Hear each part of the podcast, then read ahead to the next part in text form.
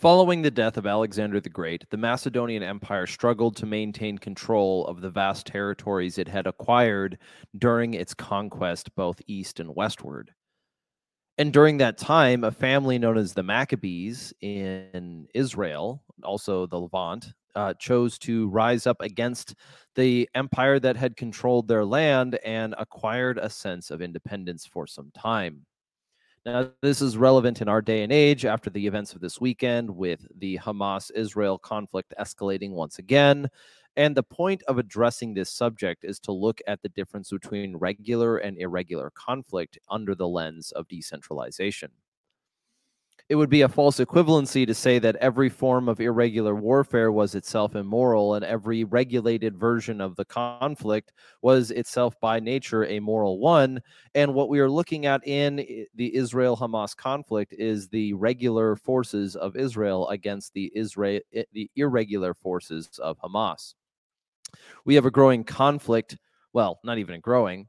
We have a recently escalated conflict between peoples that illuminates one of the challenges that we face in our world. It would be so simple and so easy to say that that which is regular is good and that which is irregular in its formation is bad. However, if we were to look at even our own nation's history, that of America, we would have to recognize that that itself is a false well it, it, that would that itself is not an easy proposition to hold because if you look at the early history of american conflict, you saw plenty of irregular warfare. The ranging, the rangers, the early version of the rangers themselves, were those who were considered irregular in their means. They were not officially, or oftentimes not officially designated as troops by the crown or by their various colonies, but rather were employed by them in order to secure the borders and secure the land.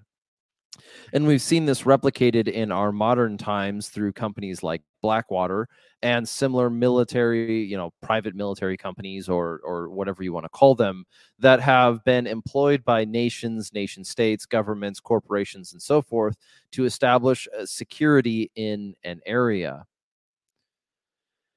And I wish that well, I don't even wish. I, I recognize that if you're looking for some easy anger to ap- apply to this episode, then I'm probably not going to be the one serving you that attitude. But instead, we're looking at the difference between regular and irregular warfare.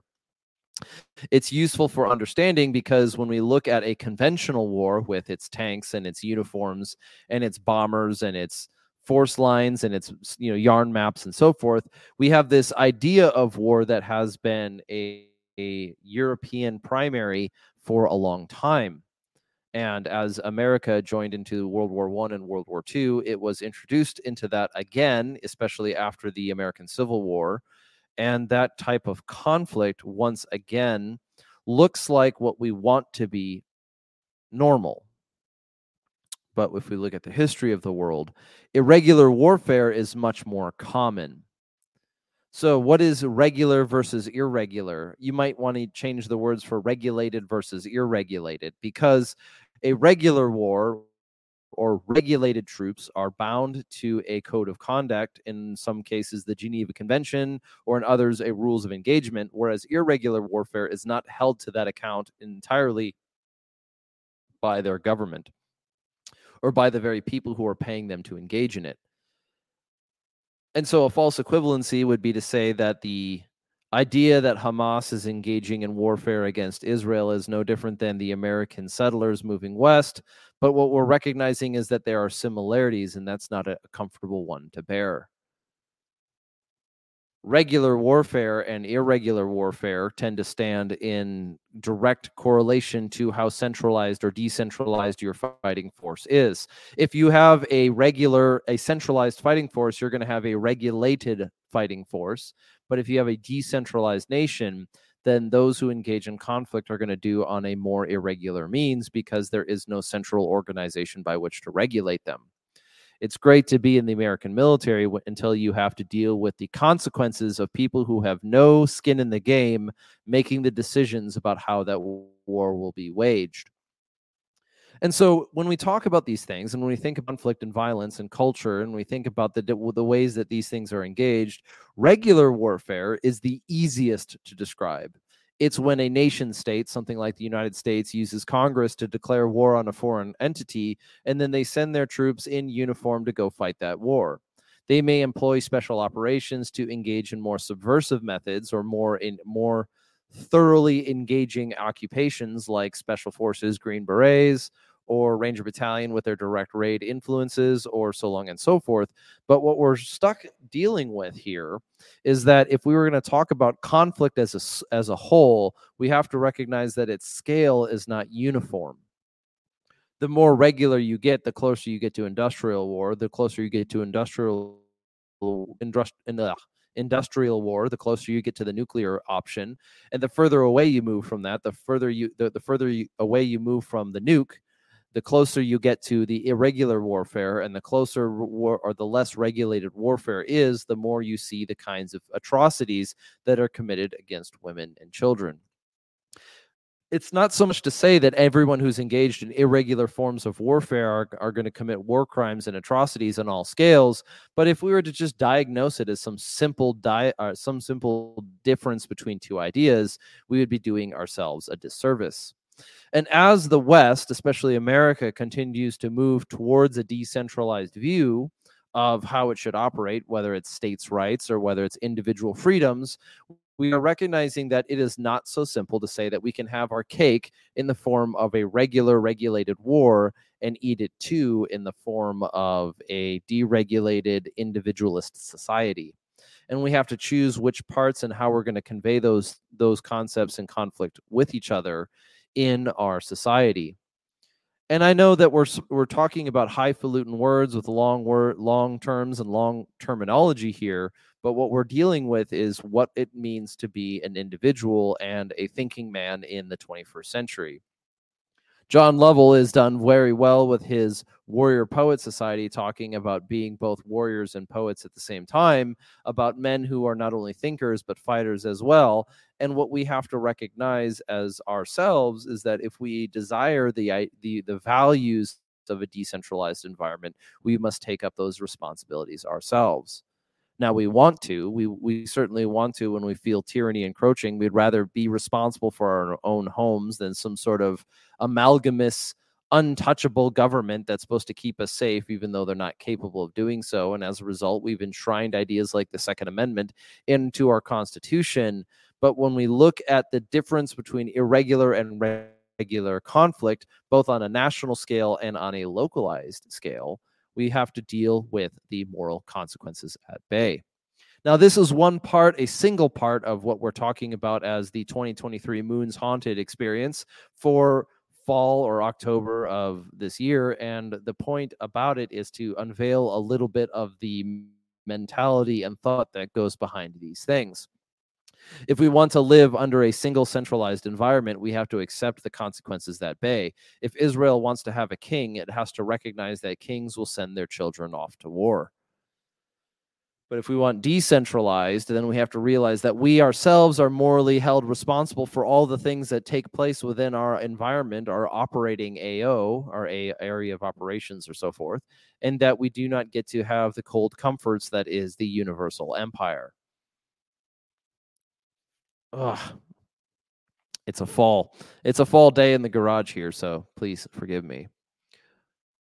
But what we look at when we see the differences between regular and irregular conflict is that we like to think that standing armies are the norm. This idea of William Wallace challenge, char- charging at the head of a giant force against the oppressive English armies in the movie Braveheart is actually only a depiction of what most likely took place in that era, which was irregular conflict being waged by the Scottish people against the regular armies of the English. We see the same thing taking place of irregular warfare being waged by the movie The Patriot, another Mel Gibson film. If you don't think we're on a trend here, here you go. And in the movie The Patriot, we see Mel Gibson's character, which is a early depiction of an early American Ranger, using French and Indian War tactics against the English in their own fight. The regulars, the British regulars themselves, were being caught unawares against the ambushes that were being presented against them. But those things, those ideas of the ambush, the counter ambush, and the was it battle drill one alpha concept have become so regular in our military that the lines have once again been blended. And in the Israeli Hamas conflict, we're seeing the regular forces of the Israel of, of, Israel being pitted against the irregular fighters of Hamas. And those the one advantage of being an irregular is according to governments and their persecution or execution of justice, an irregular can be allowed is or is sort of given grace to do as much as they want because their consequence is if they go too far, their government will dispose of them. So, as we understand these things and as we look at these ideas of regular versus irregular warfare and centralized versus decentralized governments, we're once again uh, forced to address this idea that is at bay. Do we make decisions as individuals or do we exist as a collective alone? We want community. We function with voluntary participation with one another. And those ideas of conflict if being necessarily voluntarily do tend to keep them at least a little bit smaller until we break some threshold and decide to go into near total war with one another. War itself can be a challenge in its own right by having to deal with the moral complexities of a violent engagement. But what we are looking at and we're looking at in this conflict is the difference between regular and irregular fighting. We tend to like to call irregular conflict uh, as either freedom fighters or patriots on the one hand, and then on the other hand, they're considered terrorists and the scum of human existence. And what is it that draws the distinction between those two? Is it their ideology? Is it their belief system? Is it the fact that they are going to war? Is it that we just don't like them? This is an important challenge. And a part of this challenge, this channel, even what we do here on Redacted, is that we desire to respect the audience as best as possible by not giving you some sort of two bit lecture on who you should be and who you shouldn't be, but rather provide material for you to think about how you understand conflict and its understanding or conflict and its complexities and, and, on the one hand it's very simple. Those who fight must fight to win and those who are not willing to fight don't really get a say in the battle. But though but then again for those who are of us who are in the arena whether it's morally and mentally in the places where we stand or very real on front lines of conflict it is this that we wish to encourage you is that if you engage in the ethics of understanding why you're doing and how you're doing it you will become better at it because you will become better at executing force at the right time. A great loss that we see from time to time in our country is that we are quickly swayed to go to war on behalf of the oppressor without being fully understanding of what is going on.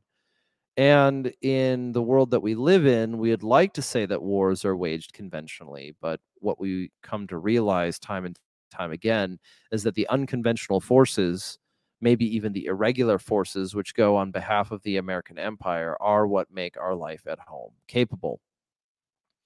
And as that capability declines, we might ask the legitimacy of those different units or times or places, and that is where we find ourselves at.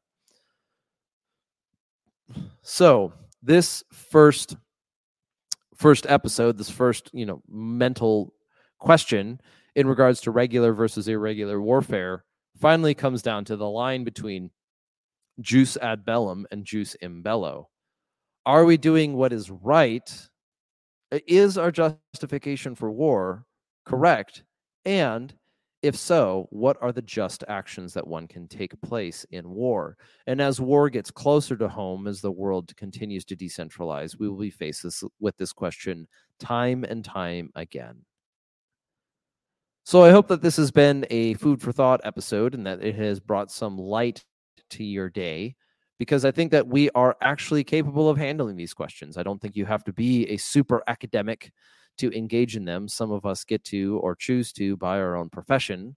But one thing that is worth mentioning is that we as humans are not the first people to deal with this conflict. the the uh, the Maccabees dealt with it in 300, you know, early late 200. Well, it'd be early 200s BC. so in the 300 and in BC time frame, and we saw it in early America, but we also see the conflict and the contrast of that again between Hamas and Israel. As the certain terrorist organization that is known as Hamas continues continues to commit atrocities against women and children, we see the challenges that the the Israel army must deal with in their their society. And if you go onto the internet, I'm sure you'll hear words like Zionist and you know anti-Semitic and and all these other rhetoric choices. But instead of engaging in the piss throwing match that is the internet, I think we have the opportunity to choose how we think and use this as a time of reflection. What do we believe to be right and true and good? And one of the challenges that also contrasts this is if you look at the irregular warfare that was waged by the American troops in the last 30 years, uh, we tended to be really good at even engaging, while even while engaging in irre- irregular warfare, to choose to follow some moral standard. Just because you don't have a clear cut code of conduct as presented by something like the Geneva Convention or rules of engagement doesn't mean that people don't make choices on the battlefield. And in making ourselves better as peoples, we get to choose how we think about these things. And the, the, the absence or the abdication of choice in this environment sets us up for failure. And so this is an encouragement to consider what do you think to be right and true and good about the use of force in your environment so that we will not we will not find ourselves duped by fools to engage in somebody else's war. With that being the case, you notice that I'm wearing one of our redacted hoodies. They are out in the mail to you now. And so I hope that you have enjoyed this little bit. This is a shorter segment, one that will continue as we are undergoing a bit of a transition right now between locations. This will be one of the last garage casts that garage casts that you see or hear from the redacted culture cast for some time as we get to return to our regularly scheduled programming. That being the if you want to support us, you can head over to redactedllc.com and jump in on the Moon's Haunted launch. We're doing it for fall. It's a bit of a cyberpunk twist on the idea of not letting those who think that they get to choose jus ad bellum being excluded from the consequences of jus in bello. If you are going to send that nation to war, you have to bear the consequences of that decision. And we've certainly seen many people send young men off to war knowing full well that them and their offspring will never have to deal with the consequences. That is what we want to reject. As we pursue a decentralized environment, we get to choose that those who exist in that environment and make decisions get to pay the consequences and they don't get to export it onto somebody else. And that is something that we believe here is that we are all created in the image of God, imago Dei, as it is said. We bear the consequences for our own actions and we choose to live in community with one another. So, as you're listening and as you're you're you're joining along, we thank you for your time and for what you've been spending joining us. And if you want to support us, please head over. And if not, then we'll talk to you soon. So that being the case, as we close, go forth and conquer.